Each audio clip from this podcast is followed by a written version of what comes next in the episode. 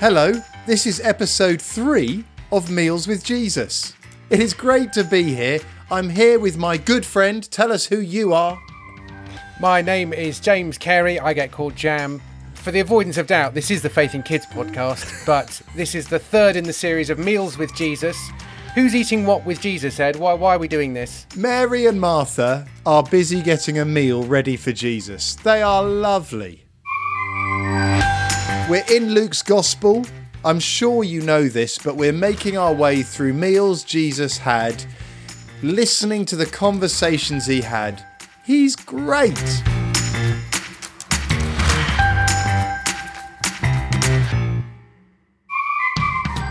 Why don't I ask you a question? The whip around question. Get ready for this at home. Have a think about this. Ed, what makes you stop what you're doing and listen? Uh, A child screaming incredibly loudly, Yeah, I get that. And I listen and I go, is that mine? or I, I support a range of football, rugby, and cricket teams. So if something exciting has happened in a match that involves one of my teams, everyone has to be quiet, and my daughter finds that quite annoying. Yes. There was a radio program growing up, still on, called The Archers. And whenever the music used to come on, my mum always used to listen to it. And the moment the music started, and if I said anything, I would be shushed immediately. And therefore, I have a I have an automatic reaction against that music because I was shushed. But anyway, what makes you stop what you're doing and listen? Have a chat about that.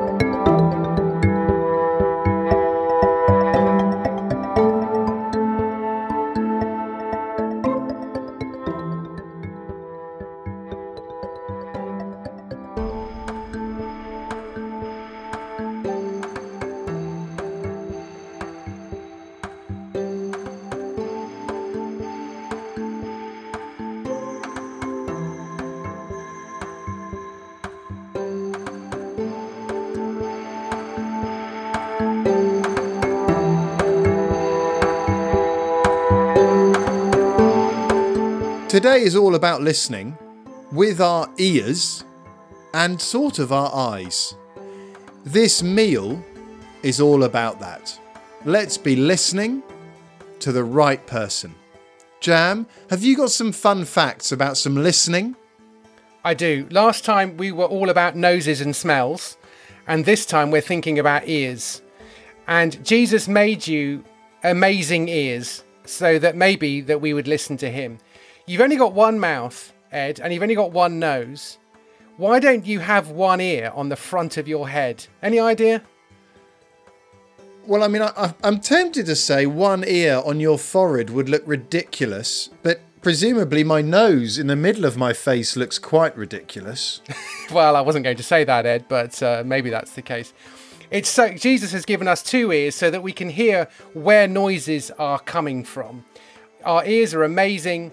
They're, they're also completely individual. The, the, the, they're, they're like fingerprints. No two ears are the same. And so, what I found out the other day, it's really interesting. They're like fingerprints, and Yahoo, an internet company, explored a technology that mean, meant that you could unlock a cell phone by holding it to your ear rather than by putting your thumbprint on it or face recognition. They did ear recognition. I wish you could unlock your front door by pressing your ear up against the window. The animal kingdom, always full of surprises. Jesus made some amazing animals.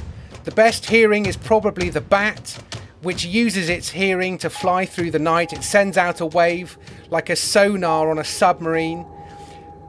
And it can hear a moth, also known as lunch, three or four meters away. But here's the amazing thing, Ed.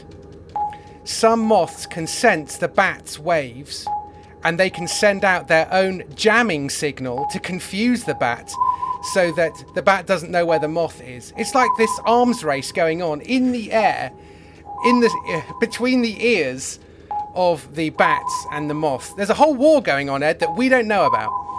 And Jam, are you cheering for the moths or the bats? I don't like moths because they sort of go weird when you're they, when they get inside. But actually, bats are even scarier. So uh, I don't know who I want to win in that war. Maybe maybe pick a team at home. Are you bat or are you moth? Which are you, Ed? Moths. Oh, okay. Because you're bats, and I like the idea that we could stand on different sides of the pitch and, and Yeah. shout. And I'll Yeah. go, come on, you moths! And Jam would shout, Doesn't matter. I would jam the signal of your shouting so that your shouts could not be heard. That would be the idea, anyway. Jam, I love those fun facts. I, I actually love them too much. it is right that today we are all about listening. We're all about listening.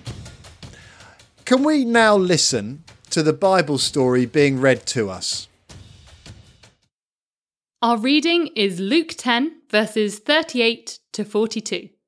While Jesus and his followers were travelling, Jesus went into a town. A woman named Martha let Jesus stay at her house. Martha had a sister named Mary. Mary was sitting at Jesus' feet and listening to him teach. Martha became angry because she had so much work to do. She went in and said, Lord, don't you care that my sister has left me alone to do all the work? Tell her to help me. But the Lord answered her, Martha, Martha, you are getting worried and upset about too many things. Only one thing is important. Mary has chosen the right thing, and it will never be taken away from her. We've just had the reading. I hope you listened to that. But let's think about what we've heard in a different way. We've been listening to about Mary and Martha. Imagine what happens when it's Mary's birthday. How does Martha help her celebrate? Happy birthday, Mary! Martha, thanks. This looks like an amazing breakfast. Well, I didn't know what you wanted, so I did three kinds of eggs, smoked salmon, bacon, sausages, tea, coffee, and hot chocolate. Is that homemade cereal? Granola with 15 kinds of nut, berry, and seeds. And there are your presents and cards. I've numbered them so you can unwrap them in order. Yay. You must have been up early to get all this done. Up early, didn't go to bed. What's the difference? I've got the whole day planned breakfast and presents, then board games, your favourites. Then a succession of guests are coming around at 12 minute intervals so no one hangs around too long. I'm putting together a rolling buffet for lunch roast chicken, beef, vegetables, salads, puddings, and then out for a walk. I've plotted a course on the map here, but that's for later. Oh, I need to put the chicken in the oven and peel the potatoes. Wait, Martha, don't go. But the salads need washing, the peas need shelling, and have you tried peeling a Jerusalem artichoke? Oh, talk about fiddly. What's Jerusalem done to deserve being associated with such an annoying, knobbly, faffy vegetable? Martha, stop. Please. I just want to have breakfast with you. But There's so much to do. I've got to slow roast some beetroot to go with the feta cheese quiche. No, you don't have to slow roast anything. I don't want a buffet lunch with everyone else. I- I just want to have breakfast with you. I'm doing it again, aren't I? Yep. And what you're planning is good and kind, but I know. It's what Jesus said, isn't it? Oh, it's painful just thinking about it. I know. I'm still really sorry about what I said to Jesus about you, which you heard because you were listening to Jesus when I came in, trying to sweep the floor, make scones and whipped cream at the same time. And you were just, you know, sitting at his feet, just listening. Oh, I lost it. I thought you were going to throw the whipped cream at me. I wanted to, but I didn't want the faff of clearing it up. When all the time I should have been sitting there with you, listening to Jesus. To be honest, it doesn't come naturally to any of us. What's that for? To remind me to take the chocolate croissants out of the oven? Uh, but I should just sit here with you and let them burn. I really like chocolate croissants. Me too. I'll just go get them. Good idea. Happy birthday to me. Happy birthday to me. I love chocolate croissants. Happy. I know a mother who says only boring people get bored. She says it whenever her children say, I'm bored. Even in lockdown, she keeps saying it. Only boring people get bored. You know why she's saying it? It's because there's so much to do. Personally, I take a ball with me wherever I go. So that way, I just play with a ball. Maybe you've got a favourite board game. Maybe your family has got a game you play on long, boring car journeys. Maybe you've got a favourite YouTube channel or, or a television programme. There is so much to do. What shall we do? Jesus has an answer. Martha was great. I want to say that now. Martha in this story, she's a hero. She was really busy looking after other people. There was so much to do, and she did it. Made food, washing up, picking berries, chasing children, lighting the fire, laying the table. She was doing it all. But she was getting worried. We get worried. We get worried about doing good things. What good thing shall I do next? I've got to go and look after him. I've got to go and talk to her. Uh, I've got to go and help them with this. We get worried about just being me. I want to be liked. I want to be good. I want to be clever. I want to be better. I want to be at the top. I want to be the fastest. But listen to what Jesus said to Martha when Martha was worried about all the good things she had to do. But the Lord answered her, Martha, Martha, you are getting worried and upset about too many things. Only one thing is important. Mary has chosen the right thing, and it will never be taken away from her. Jesus, he says few things are needed. You don't have to do lots of things. In fact, you only have to do one thing. Isn't that great? Only one thing. That's like the ultimate quiz, the ultimate question. What do you have to do? There's only one answer, and now you know it. Listen to Jesus. Jesus is Christianity. Okay? We're not a religion. We're a person. We're a man who speaks in the Bible. Jesus says, listen to him. Hear what he says. I know a little girl who couldn't sleep. Her mum got into a pickle because she loved her. It would be four o'clock in the morning. She couldn't sleep. They tried everything YouTube, television, hot milk, cold milk, tunes, silence, being hot, being cold.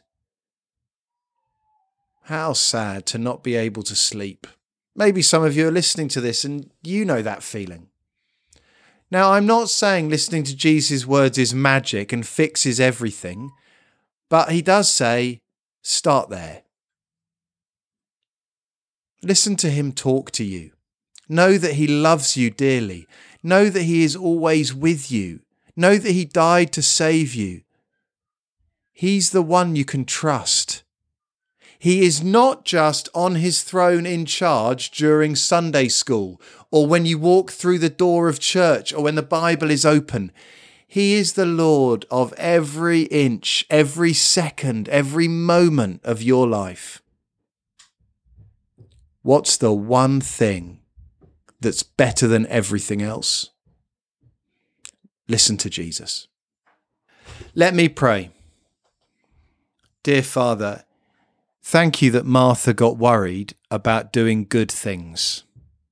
It's really good to see that that's possible. Sometimes we get it wrong even when we're trying to get it right. Father, we do pray that our hearts would know there's only one thing we need to do. I thank you, you've made that so simple. Let's be like Mary and listen to Jesus. Help us when our hearts are worried. Amen. Amen. As always, loads to talk about there, and Ed's going to help us with. Ed's got questions. Listening in? Ready? If you're under five, how do we listen to Jesus' words? That's a bit of a trick question. If you're fives to sevens, can you name some people who, when they speak, you have to listen? Over eights, let's think about a moment when you had a choice, when you had to choose between listening to Jesus or listening to someone else. And then, teenagers, I want you to think why you believe we should listen to Jesus. Do you get that? I'm not asking you to say what you think your mum wants you to say. I'm not asking you to say what Ed has just said. Why do you think it's worth listening to Jesus? Have a chat about that right now by pressing pause, or we'll have those questions again at the end. Because we're going to have a song now, thanks to our friend Jeremy, who's written a brilliant song about how we can listen to Jesus' voice today in his word. Listen out in the chorus for the words Open up my ears, Lord, I want to hear nothing but your voice calling loud and clear. Your word is a light upon my feet, Lord, my path, shining bright. Teach me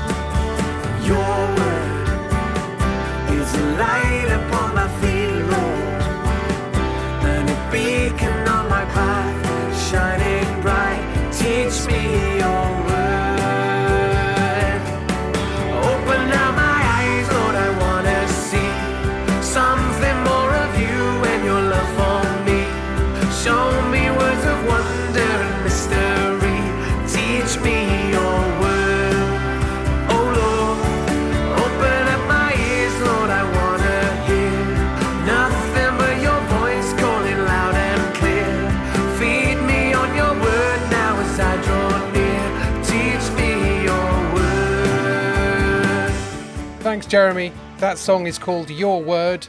Go to his website, dumbrocks.com, and you will find all kinds of downloads, chord charts, videos, individual songs that you can get so that you can put those songs into your life.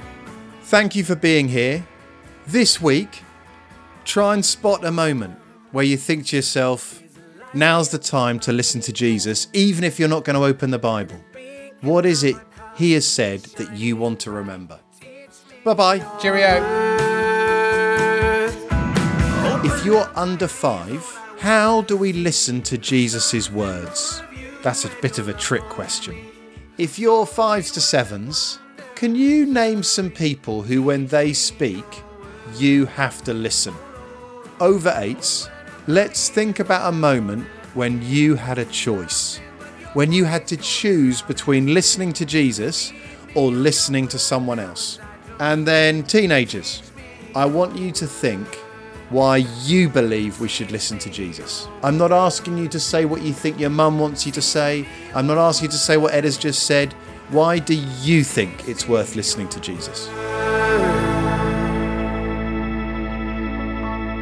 I'm not going to question that, Jam, because the joy of fun facts is you must be right.